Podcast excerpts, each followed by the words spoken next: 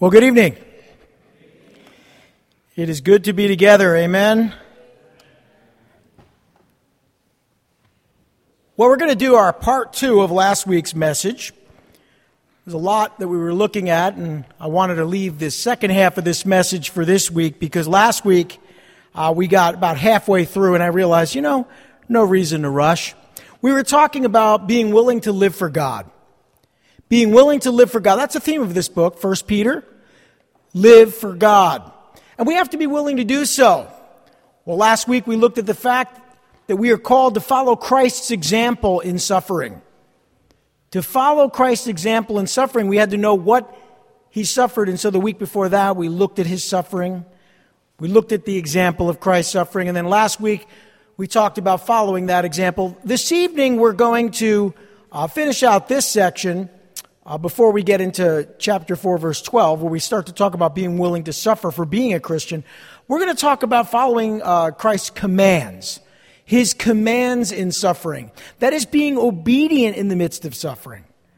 And it's amazing because when we suffer and we go through difficult times, we don't always feel that we have to be obedient, or we sometimes give ourselves the excuse to be disobedient. But we need to continue to be obedient to Christ's commands. And so this evening in 1 Peter and in chapter 4 and in verse 7, we'll begin there, but before we do, let's open in a word of prayer. Lord Heavenly Father, thank you for your word. Thank you for this fellowship. Thank you for our time of praise and worship and all that you do in and through our lives. I thank you for those who are here for the first time and those who are visiting. And Lord, we're grateful that we can gather together freely here to worship and to praise without restriction, to lift up your name and to study your word, to fellowship, to pray for one another, to serve one another in love. So we ask that you continue to bless our time together, bless this study, bless our hearts, we pray in Jesus' name. Amen. There are several commands we're going to look at this evening, and the first is this: to be prepared for his return. Now, with the world and the state that it's in, and you often hear me talk about this, it is very easy to become depressed, discouraged, despondent, to start to think that somehow everything's out of control to the point where God isn't in control. We've talked a lot about this on Wednesdays and Sundays over the last few weeks. God is firmly in control of all that is taking place in our world. That, of course, doesn't mean he approves of everything that is taking place in our world. By his predetermined will and purpose, he allows evil and wickedness to continue to a point, and until a time, and such a time as he returns to judge the living and the dead. And so we start with what Peter shares here. He says, the end of all things is near. Now, if you were to just say that might sound like the end of the world, like a very somber message. It might sound like a really discouraging and depressing message. The end of all things is near. And yet, the end of all things is near. You go to the next sentence, therefore, be clear-minded and self-controlled so that you can pray. Above all, love each other deeply because love covers over a multitude of sins. Offer hospitality to one another without grumbling. So you see, we're given several imperatives or commands because the end of all things is near. Now, when we say the end of all things is near, that's in the context of what we've been talking about. And that is this wicked world, the wickedness in this world, and all those that disobey God's word and defy it, and defy him. The end of all of that is near. Can I hear an amen? My comfort comes in knowing that God will intervene in our world at that moment that he has already decided he will. There's nothing I can do to make it happen quicker. If there was, I'd stand on my head and spit wooden nickels. I would do whatever I could to make that happen. But I can't. It's God's will, and no one actually knows, only the Father in heaven. We really don't know when this will happen. We know that it will happen. But that doesn't take away from us this command by Christ, through the power of the Spirit, and through his servant Peter, to be prepared for his return. Now, what does that mean? It means to maintain a sense of urgency. because the end of all things is near, we should be living as if at any moment the Lord will return. Now, if you went to sleep over the last year or two, and you woke up and you'd say, what happened? When I went to sleep, things were very different. I woke up a year and a half later and the world is in chaos. But that's not true. Well, the world is experiencing the chaos that it creates, but God is in control.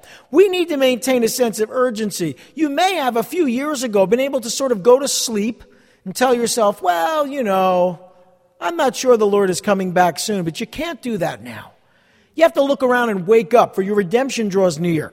It's very obvious to anyone with eyes to see. We need to be able to see. We need to be able to open our eyes. We need to be able to understand what's actually happening around us. And so much of what the Bible talks about in the last days is beginning to happen. The foundation of some of those things is already happening in our world. But rather than being concerned or worried or anxious, maintain a sense of urgency. Each day draws us closer to our Lord's return. And we must live in the expectancy that comes from waiting for Him to appear. Have you ever been waiting for someone? You sat outside their house. You said you were going to pick them up on the way to church, maybe. And you're waiting. And you're waiting. And you're waiting. And see the light turn off and they're like, oh, good, they'll be out in a minute. And you're waiting. And finally they come out and they get into the car and say, hey, what took so long? You know, we live in that state of anticipation. It may have only been 2 minutes, but it felt like an hour and a half. Why? Because you were living at that moment in a state of anticipation. We are living as Christians today in this world in a state of urgency, with a sense of urgency, in a state of anticipation, longing for and looking for Christ's return. So of course it seems like it needs to happen like 3 days ago. But isn't that better than going to sleep? Isn't that better than, as the Bible says, don't slumber. Don't become slack in believing the Lord's promises. Don't begin to think He delays His coming, but rather look forward and look up, for your redemption draws near. I would rather be like that person waiting in the car looking than being the person that goes to sleep and says, take your time. We must, as it says here, we must realize the end of all things is near, and I'm really happy about that. Therefore, we must be clear-minded and self-controlled so that you can pray. Let's talk about what that means. Being self-controlled. What that really means is don't allow yourself to become distracted. I'm going to tell you something. Until about a year and a half ago, most of the church was very distracted by other things, even politics. I mean, we got distracted from things. Actually, over the last decade, I think, the church has become very distracted. There are many things that can draw your attention away from Christ and away from His Word. It means to be clear-minded. It means to be of a sound mind. There's a shortage today of those with sound minds. It means to be in your right mind, to exercise self-control, to think soberly about yourself, and to curb your passions. It has been, wow, a discipline of a magnitude that I have never, ever experienced in my life, to learn to curb my passions. And by that I mean my anger, the things that I'm upset about, the things I see going on in our world. It would be very easy for me to just say, well, we're not going to study the Bible tonight. We're just going to rail on about how things are in our country. And you'd probably enjoy it. I would enjoy doing it. That's not why I'm here. That's not why we're here. So I'm asking the Lord, and I listen back to the message to make sure I'm being obedient. I ask the Lord to temper me sharing some of the things that we share in application of God's Word, to make sure that I don't get off base, that I don't get on a tangent and forget about what I'm really here to do, which is to preach the Word of God, to teach the Word of God, and preach the gospel of Jesus Christ. To the state that we are in, I can only say there are times when I'll share some of the things we're going through in order to make a point and to apply God's Word. But I'm not here to preach out of the newspaper, politics, or anything else. But how important it is now to be self-controlled. For me, that's the greatest temptation. for me to give myself over to my passions, my anger, the things that upset me, the things that I see.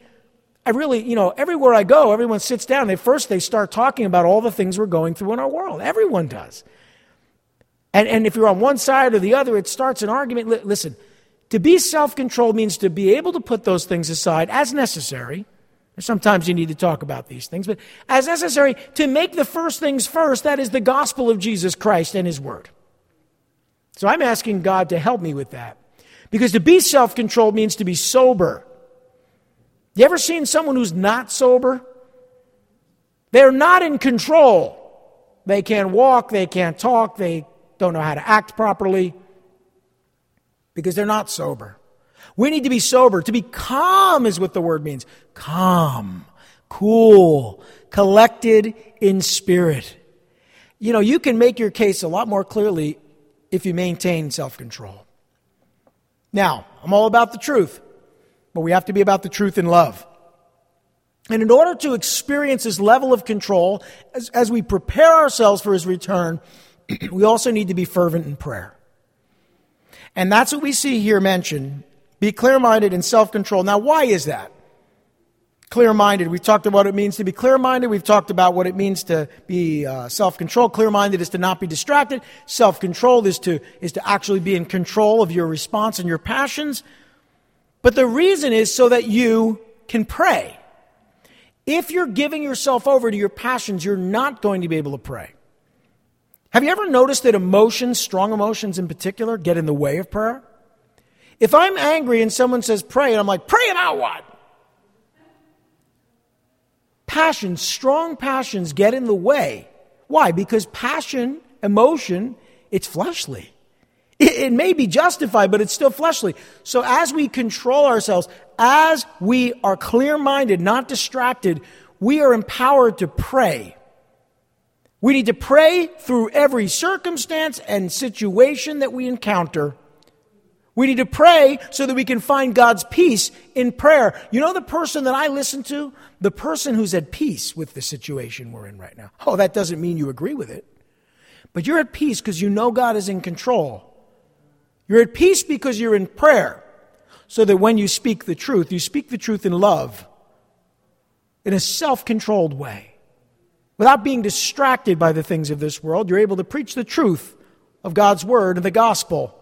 That Jesus came and died on the cross for our sins, rose again on the third day, coming again to judge the living and the dead. And all who put their hope and their trust in him, all who receive him, to those who believe on his name, are given the right to be called the children of God. That is, they're saved from their sins for all eternity. Can I hear an amen? That's the gospel. We don't need to complicate it. You need to give your heart to Jesus Christ. Everyone who calls upon the name of the Lord will be saved. And that's really why I believe God still has us here on this crazy planet and in this culture. So fervent in prayer. That's what you're going to see. And that's the first verse. We get to the second one we've read. Notice above all, that sort of implies that this is even more important than the things we've talked about already. Above all, love each other deeply, because love covers over a multitude of sins. What does that mean? Well, we just talked about truth, because being prepared for his return requires you to have that sense of urgency about what's going to take place soon, and not being distracted, prayerful, clear-minded, all of the things we've talked about, self-controlled. But even more important than those things is that you're loving.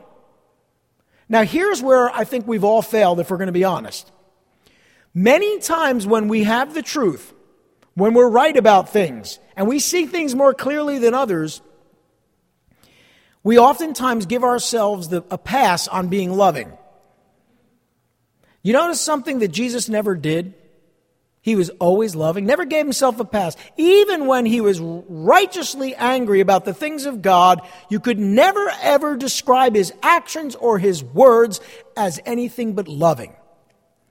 Now, I got a long way to go. And so do you, I'm sure. How do we deal with that? Well, we've already talked about some of the things we can do in making ourselves ready for the Lord's return. But here it says, love each other deeply, because love covers over a multitude of sins. Now, loving one another deeply. We're talking about agape love. It's the unconditional love of God. It's different than brotherly love. It's different than love that's deserved or even earned. It's a different kind of love. It's a love that is given to those that don't deserve it. God so loved the world that he gave his only begotten Son, that whosoever should believe in him should not perish, but have everlasting life. That love is agape love. So when we talk about agape love, when we talk about, that's just the Greek word, but when we talk about that type of unconditional love, this is the most important command that God has given us. There is no doubt about the new command that he gave us. Love one another. As I have loved you, so you must love one another. By this, all the world will know. All men will know that you are my disciples, Jesus said. So above all, love one another deeply.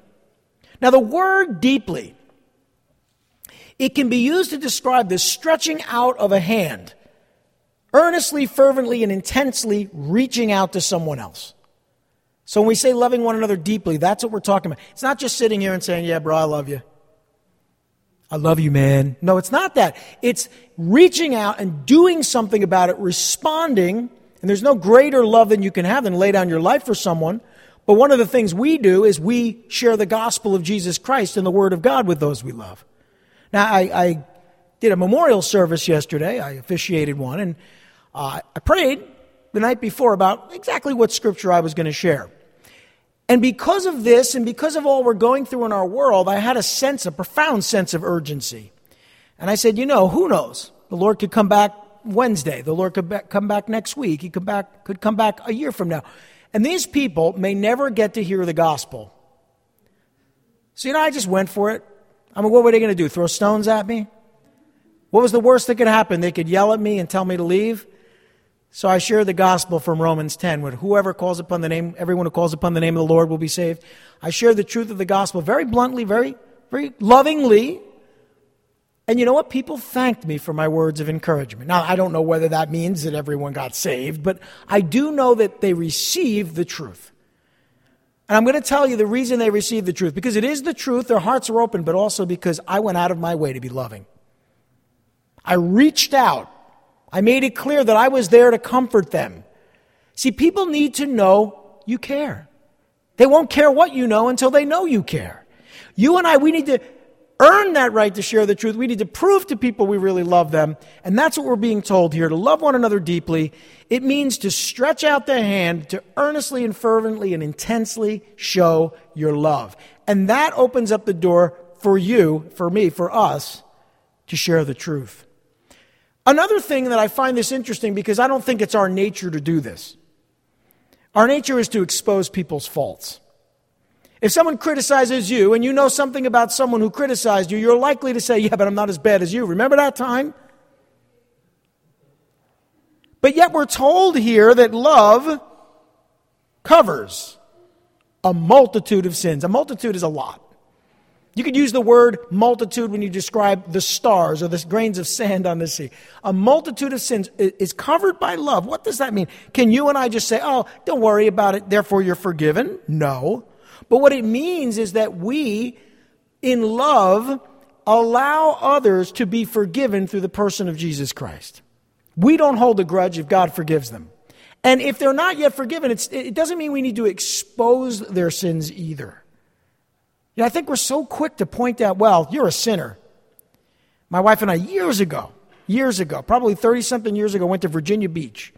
And it's a very Christian-y area. I'm just going to say it that way. I don't know what that means exactly, but...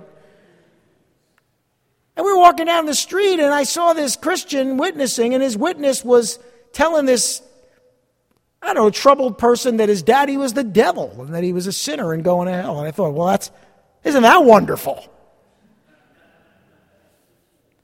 Covering a multitude of sins is the exact opposite of that. It's possible for us as Christians to cover over a life that's filled with sin. Treat someone with dignity, with respect, even if they don't deserve it. You know, here's the thing, to cover over is to hide. It's not to pretend they don't have sin. It's to hide, to veil, or to remove the knowledge of something. It's to show mercy. It's to be gracious. It's God's love. Agape hides sin. The Bible says that God casts our sins into the sea of forgetfulness. He hides them behind his back. He separates them as far as the east is from the west. God is not looking for your sin. He wishes to remember it no more. And through the person of Jesus Christ, that's possible.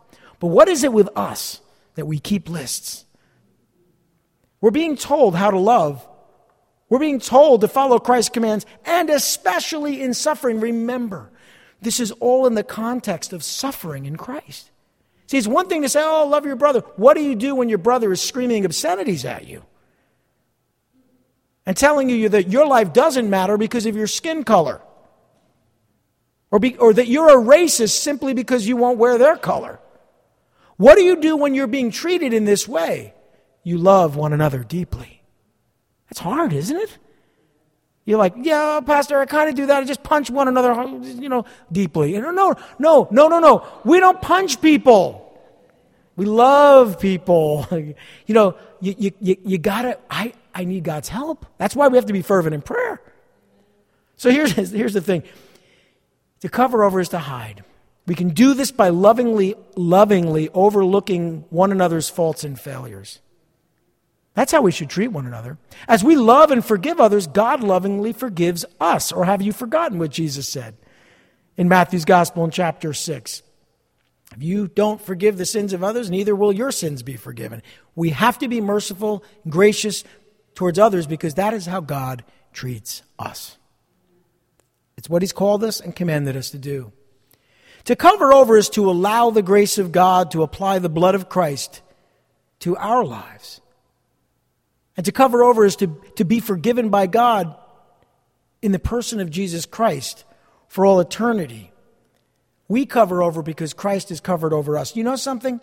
In the Old Testament, the word for atonement meant exactly that, to cover over, to hide, to obscure.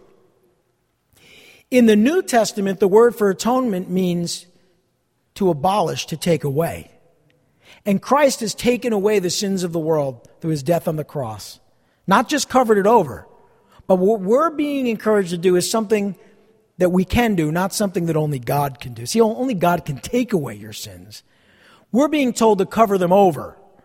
And in very practical terms, it means to treat people with love, mercy, and grace. Okay, we got that? Well, what does that mean? Well, you know what? It means putting your faith into practice. And one of the greatest ways in the ancient world, and even today, that you can show love to someone is through hospitality. Verse 9 says this: offer hospitality to one another without grumbling. You ever had to invite somebody over and the whole time you're like, look at that guy, he's going back for seconds? I hope not. I hope not. I hope that wasn't your heart. Grumbling as you do something, you're supposed to be doing something nice, and the whole time you're thinking, how long do I got to feed these people? No, hospitality is done without grumbling. And what we learn here is we're to be generous. Imagine that. In a world that is cruel and cold and brutal, we're called to be hospitable with one another. That is, to be generous to our guests, to love those that we don't know yet. See, that's the problem. We approach it like, I don't know if I like this person. And yet what we're being told here as we suffer is to offer love to people we don't know yet. I know this is hard. That's why we started with prayer. This being generous to your guests and loving those that you don't know yet was a requirement for all the servant leaders in the early church. If you read the requirements for leadership in 1 Timothy and Titus, that's exactly right. They all were called to hospitality. This was an expectation for all church members as well, talked about in Romans and in Hebrews. It was necessary for practical reasons to provide for traveling ministers and leaders. And it was necessary to provide meeting space. If someone wasn't hospitable, it wasn't like they had churches. Someone didn't open up their home, they couldn't gather. The exhortation, the encouragement seems to have been lost on the majority of Christians today because, let's be honest, we can be very inhospitable if we're not careful. We need to work at this. We need to challenge ourselves. Rather than just going home on a Sunday, invite someone to lunch. Pick up the tab. Imagine that. Look to do things for others that will affect their hearts. You know, you want to sit down and talk to someone about their salvation, but, you know, if you invite them out to lunch, you know, pay for their meal, and you're not doing it like in a bait-and-switch kind of a way. You're just showing love, and you're being hospitable. They might actually know that what you're telling them is true and listen to you and respond. See, one of the things I love about our church family here is you guys are so hospitable when people come in here that they generally come back. That's a good thing. Imagine the alternative. I like the message. I like the worship. But the people were so mean and nasty, I'd never go back there. You know, imagine that. Now, it could be ridiculous, but I imagine it happens at times in certain churches. So brotherly love is what we're talking about now in being hospitable. It's a little different than unconditional love. Brotherly love. We're supposed to have brotherly love for those in the church. This type of love can only be experienced through healthy relationships. See, a church without healthy relationships, can it really be described as the house of God? Healthy relationships is everything. I mean, this congregation, these congregations that Peter's writing to had already loved each other in this way. He said so in chapter 1. They simply needed to maintain those relationships without complaining, without grumbling. It really breaks my heart when I hear somebody say, well, I don't really like that person. I went out with them, and, you know, that's grumbling. Being generous doesn't mean waiting for that person to reciprocate. Hospitality isn't given to the person who proved that they're worthy of it. It's God's love exemplified in action. And that's what we're talking about tonight. So to experience church as a family, not just a community, but a family, we must love each other as siblings. Now, it's not just brotherly love for those within the church. It's also hospitality for those outside the church. And again, I'm very glad to say, as the pastor of this church, that happens on Sundays and on Wednesdays. People feel welcome because they are welcome. And all of you guys do a great job of showing people how welcome they are. I know that. I get emails. I get texts. People communicate to me. They tell me they felt welcome. We've even had some people come here that are not Christians and, you know, maybe had some sin that needed to be covered over that felt welcomed. That's a good thing. That's following Christ's commands. That's being loving in a world that's short on love. Hospitality for those outside the church, it's caring for strangers. You know, what's sad in our world over the last year or so is that we have so allowed ourselves as a culture, not everyone, to be infected with fear that we don't really reach out beyond our own little, what we call the bubble. I'm not so crazy about that term, the bubble, because, oh, they might have the cooties. They might be not like me, and yet we're called in the Bible, in God's Word, to do that exact thing, to care for strangers. Still considered a social and moral responsibility today. In fact, it's especially true in the Middle East. Provides for the practical needs of travelers in need of safety and protection, did in the past, does today. Abraham and Sarah showed hospitality to the Lord and two angels when they showed up on their doorstep, if you will, outside their tent. They were certainly much more than they appeared to be. It was the Lord and two angels. And this is mentioned because it was a reminder to always remember to show hospitality to others. And that's the command.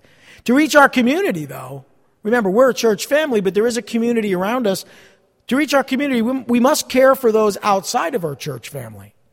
So when someone comes in here and they're from the area or just they're joining us for worship, and maybe, you know, they're not Christians or maybe they were invited, that's the person we really need to make feel welcome. We need to make sure that they know they're welcome, that we're glad to have them, they're not feeling judged or alienated in any way, and that they know that we're here for them if they need us. And that's what Peter is telling the church, the suffering church, by the way. Everything we do in the name of Christ should be done without grumbling. I like to say this way, if you don't really want to do it, don't do it. You know, if you can't do it with a smile on your face, don't do it at all. Well, there's a Spanish saying I'm not going to mention, but basically says, you know, if you're not going to do it with a good attitude, don't do it at all. Don't even do it. Or if you're going to do it with a bad attitude, don't do it. That's the actual literal translation. Well, you know, we get to this next section, and I'm glad we have the time to go through this because this has to do with spiritual gifts. Now there is a misnomer or a misunderstanding about spiritual gifts. We tend to think of, oh, cool, I got this ability, this spiritual gifting, and, you know, it's all about me. How's this going to benefit me? You know, I can teach God's word. How am I going to make that work for me? Oh, I'm a good speaker, or I can serve, or I could do this, or I could do that, and I'm a good administrator, and therefore, you know, wow, this is my spiritual gift. Accent on the personal pronoun, first person personal pronoun, my. Listen. We're going to learn something about spiritual gifts tonight. Look at verse 10. And by the way, the word for gifts or spiritual gifts in the Greek is charisma. That's why we say if you believe in spiritual gifts, you're a charismatic, because you believe in the giftings, the graces, if you will. They're actually the graces of God. Here's what it says in verse 10. Each one should use whatever gift he has received to serve others, faithfully administering God's grace in its various forms. I'm going to repeat that again. Think about the implication. Each one should use whatever gift he has received to serve others, faithfully administering God's grace in its various forms. Now remember, the word gift is charisma. It's the word grace. So when we say grace there, we could actually sort of translate it this way. Each one should use whatever grace he has received, whatever grace or gifts by grace he has received. And by the way, when you receive a gift, you generally don't pay for it. The very definition of a gift is that you've done nothing to deserve it. Each one should use whatever graces, whatever gifts he has received to serve others. Notice, faithfully administering God's grace, that is that gift that you've received, in its various forms. So what you have received, you deliver to others. That which God has given you, he's given you for others. Okay? Now, if you understand that about spiritual gifts, it changes the whole thing, the whole ball game. Why am I called to the ministry? To drive a Rolls Royce? Well, I don't drive a Rolls Royce. I drive a Buick, to be honest. I got involved in ministry to follow God's command and to serve others and to be a blessing to others. That's why God has gifted me with the gifts he's given me. You've all been gifted in some way. Are you using the gifts that you've received to serve others? That's the only question you really need to answer. And if not, why not? As I look at this, there's some things I learn here. We need to be others-focused when using our spiritual gifts. Even the gift of healing is not about the person used by God to heal. It's about healing the person that's sick. Isn't it amazing? Oh, brother so-and-so has the gift of healing. Oh, I didn't know he was sick. No, he has the ability to heal others. Really? Because what I read in the scripture says God heals others through people. So the gift is actually given to the person who is sick. Oh, well, what about the person that was used? Well, maybe they had the gift of faith. They were used by God to serve someone else, but when's the last time you made a big deal out of that? It's really more about what God did for the needy. It's about others. Each one of us is called to share God's grace when using our spiritual gifts. See, everything's done in love, the love we've already talked about. Each of us has received spiritual gifts in order to serve others. It's that is the reason they're given. Now, this is interesting. I happen to love language. And the Greek word for administering, where it says administer God's grace, is a Greek word that means the manager of a household or of household affairs. The manager of a household or household affairs. So when we say each one should faithfully administer God's grace, you're to do so as someone who's charged with the responsibility of that type of administration. It refers to a steward. We talk about the steward, the good steward in the parables Jesus shared. A manager, a superintendent, whether they were slave or free, there were people that were given the responsibility over the affairs of a household. This was one to whom the head of the household entrusted all of his affairs. He was responsible for receipts and expenditures. He distributed proper portions to every servant. He was one who managed farms or estates and supervised the finances of a city or the treasurer of a king. That's what we're talking about. A manager. They sometimes call a mayor a city manager. That's probably a better term. It's someone who manages a city. Well, this is what we're talking about when we talk about this level of administration.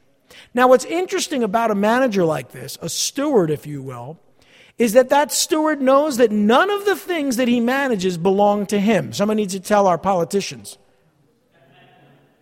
that none of the things, none of the money they manage, none of the things they manage, none of the communities, nothing they manage belongs to them. And this steward knows this. He knows that all that he manages belongs to his master, to whom he must give an account. He must act on his master's behalf, serving his interest, not his own. That's why we generally call it a servant of the people. But let's be honest, we see it very rarely anymore. And in the church, we sometimes, unfortunately all too often, find people that are serving themselves and using their gifts to merchandise others. Makes me sick. I know it makes Jesus sick. I know that. You know how I know that? Because in the book of Revelation, when he talks about the church of Laodicea, when he talks about those that are not where they're supposed to be, those that are lukewarm, he says, I would throw you up. I'd vomit you out of my mouth. I wish you were cold or hot, but you're lukewarm. And that's exactly his reaction. It makes him sick. Nauseous, if you will. Makes me nauseous too. Well, that's the state of the church, unfortunately, in our world today. Many churches, not all, certainly not all. But a steward knows that none of these things belong to him. A steward knows what he's supposed to do, how he's supposed to act, and that he's acting on his master's behalf and that it's not about him. Do you? Do we? Is that how we're using our spiritual gifts for others? The satisfaction comes in being used by God to bless others. Now, we've already established we need to be others-focused when using our spiritual gifts. But it's not just being others-focused, it's being God-centered. See, I think we need to be God-centered, others-focused. Being God-centered when using our spiritual gifts means that everything we do brings glory to God, not glory to yourself. See, a lot of people think if they're gifted, and even if it's not spiritual gifts, it can be just natural giftings like athletics, intelligence, just natural giftings. You're good at something. That God has given you those gifts to bring attention to yourself. It's all about you. I'm a really good athlete. I'm a very good actor. I'm a wonderful speaker. And, you know, that tends to really destroy the gift in many ways, because if God has gifted you and you're God-centered with that spiritual gift, or any gift for that matter, you bring glory to God. And here's what we learn. Look at verse 11, last verse we're going to look at tonight. If anyone speaks, now it's speaking of speaking with a gift to speak. If anyone speaks, he should do it as one speaking the very words of God. If anyone serves, he should do it with the strength God provides, so that in all things God may be praised through Jesus Christ. To him be the glory and the power forever and ever. Amen. So now we've talked about the fact that we need to be others-focused when using our spiritual gifts. Now we're seeing that we also need to be God-centered. Those who are called to speak, must speak carefully. I already shared this with you. I'm asking for God's grace and mercy and direction to make sure that I do that, especially in these desperate, dark days in which we live. Those who are called to speak must speak carefully according to God's word, according to James chapter 3, verse 1. Those that teach God's word must never speak for themselves. Not many are called to teach God's word within the church, that's clear. Generally, there's more people in the pews than at the pulpit, right? Would you agree? No one should ever teach God's word unless they're called by God to do so. That's always a brutal experience. A man who is called to speak must first learn to control his tongue. Men and women, if you're going to open up your mouth, God has to give you the ability to control your tongue. So when we talk about this spiritual gift, and two are really mentioned here, if anyone speaks, now that's a gift of communication, but it's used to teach God's word, to preach the gospel, to encourage others, to speak on God's behalf, maybe even prophesy. If anyone speaks, he should do it as one speaking the very words of God. That doesn't mean that you have to speak the words of God, but you should speak as one speaking the very words of God. Carefully, circumspectly, speaking in a way that honors God, speaking things that are true from God's word, not offering your own opinions or speculations as truth. Occasionally I will speculate and I say, this is probably my speculation, or I'll say, I feel or believe. But at the end of the day, when I'm speaking, I have to speak as if I'm speaking the word of God. And actually, the easiest way to do that is just speak the word of God. But that's a gifting. That's a calling. God has to equip you to do that. There is a greater accountability for those of us that speak in the church. I mean, we're going to be judged by God for what we teach. We are.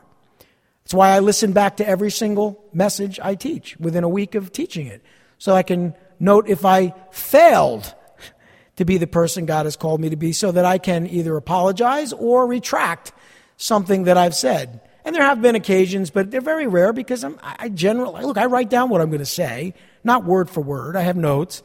Why? Because I don't want to ad lib. If I do that, I'm in trouble. I'm going to resort to telling jokes and funny stories, and before you know it, I'm going to be sharing theories, and that's not going to happen. Because God has called me to speak as one who speaks the word of God. So there's a greater accountability. We're going to be judged for what we teach, and we're going to be judged by God and men for the way in which we teach it. And so it's a heavy responsibility, and it has to be bathed in prayer. You know, those who are called to serve, now we talked about those that are called to speak, because some of us are called to speak, that's our ministry, and some of us are called to serve. A lot of people like to speak. Not everybody likes to serve. I enjoy both very much. In fact, serving is a joy. And even in speaking, I'm hoping to serve. But those who are called to serve must serve in God's strength, not their own. Notice what it said? It said, if anyone serves, he should do it with the strength God provides. Oh, Pastor, are you saying I can't serve in my own strength? Oh, no, you can serve in your own strength. You'll just wear out. You'll just start grumbling and get aggravated, and it's not going to be a whole lot of fun. But if you serve with the strength that God provides, his burden is light, right? The yoke is light. It's easy. It's not something that's difficult to do, because God does it through us. So if you're going to serve, do it with the strength God provides. Not your own strength. You can do it in your own strength for some period of time. I've seen people do ministry in their own strength. And it's like, when I'm training, we do this thing, Tabatas. We do these bag drills, and you have to do like 20 seconds as fast as you can, punch in the bag, kick in the bag, whatever you're doing, right? And it's designed to wear you out. Then you rest for 10 seconds, and then you go at it again. And you know what you learn? You learn in that moment that it really is easy to run out of gas. They tell us in the midst of a fight, if you're in a situation, because I study martial arts, if you're in a situation, surviving the first 20 seconds is everything. You run out of gas in those first 20 seconds, you're done. So we train so that those 20 seconds don't wear us out. It's about endurance, okay? Now, why am I saying that? Because that's training for a martial art. I'm talking about serving God here. That's just an example to make a point. If you think that you can just keep at it in ministry, serving people and serving God and doing all those things, you're not even going to make it 20 seconds. You're going to wear yourself out, and you're going to be resentful, and eventually you're just going to quit or stop coming to church. So you can't serve in your own strength. You have to serve in the strength that God gives you. If he's called you to service, which is a gift in the church, actually it incorporates many different types of gifts. These are more categories of gifts, the speaking gifts, the serving gifts. But all of them require God's strength, God's anointing. So what I'm saying is, you and I, we cannot rely on our own strength or our own ability to speak. We rely on God and his gifting, his grace. This will ensure that God will be praised in all things, and not you. This will ensure that Jesus Christ will receive all the glory and you none. And this will ensure that others will acknowledge his infinite power forever. That's what we just read.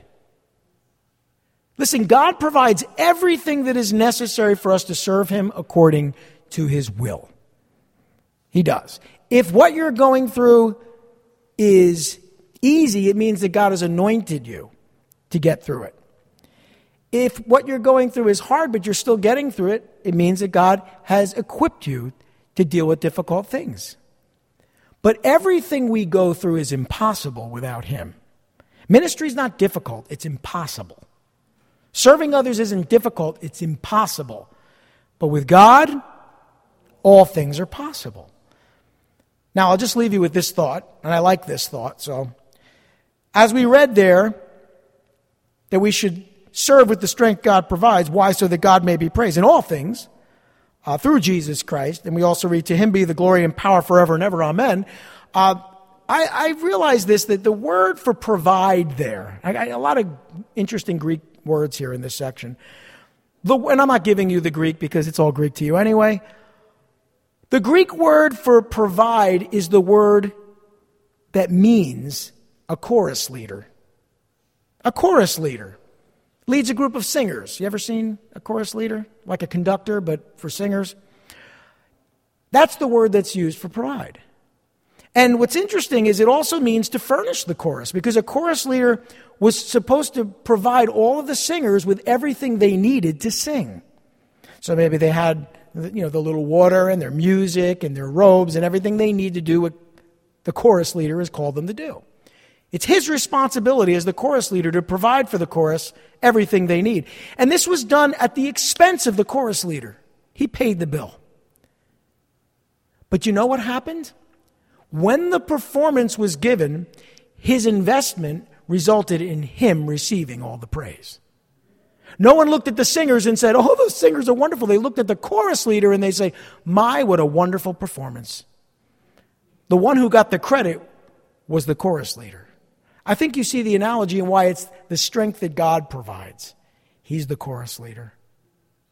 And you know, it's also interesting. The same Greek word is used concerning charitable giving. When God provides, He provides in this way for His own glory.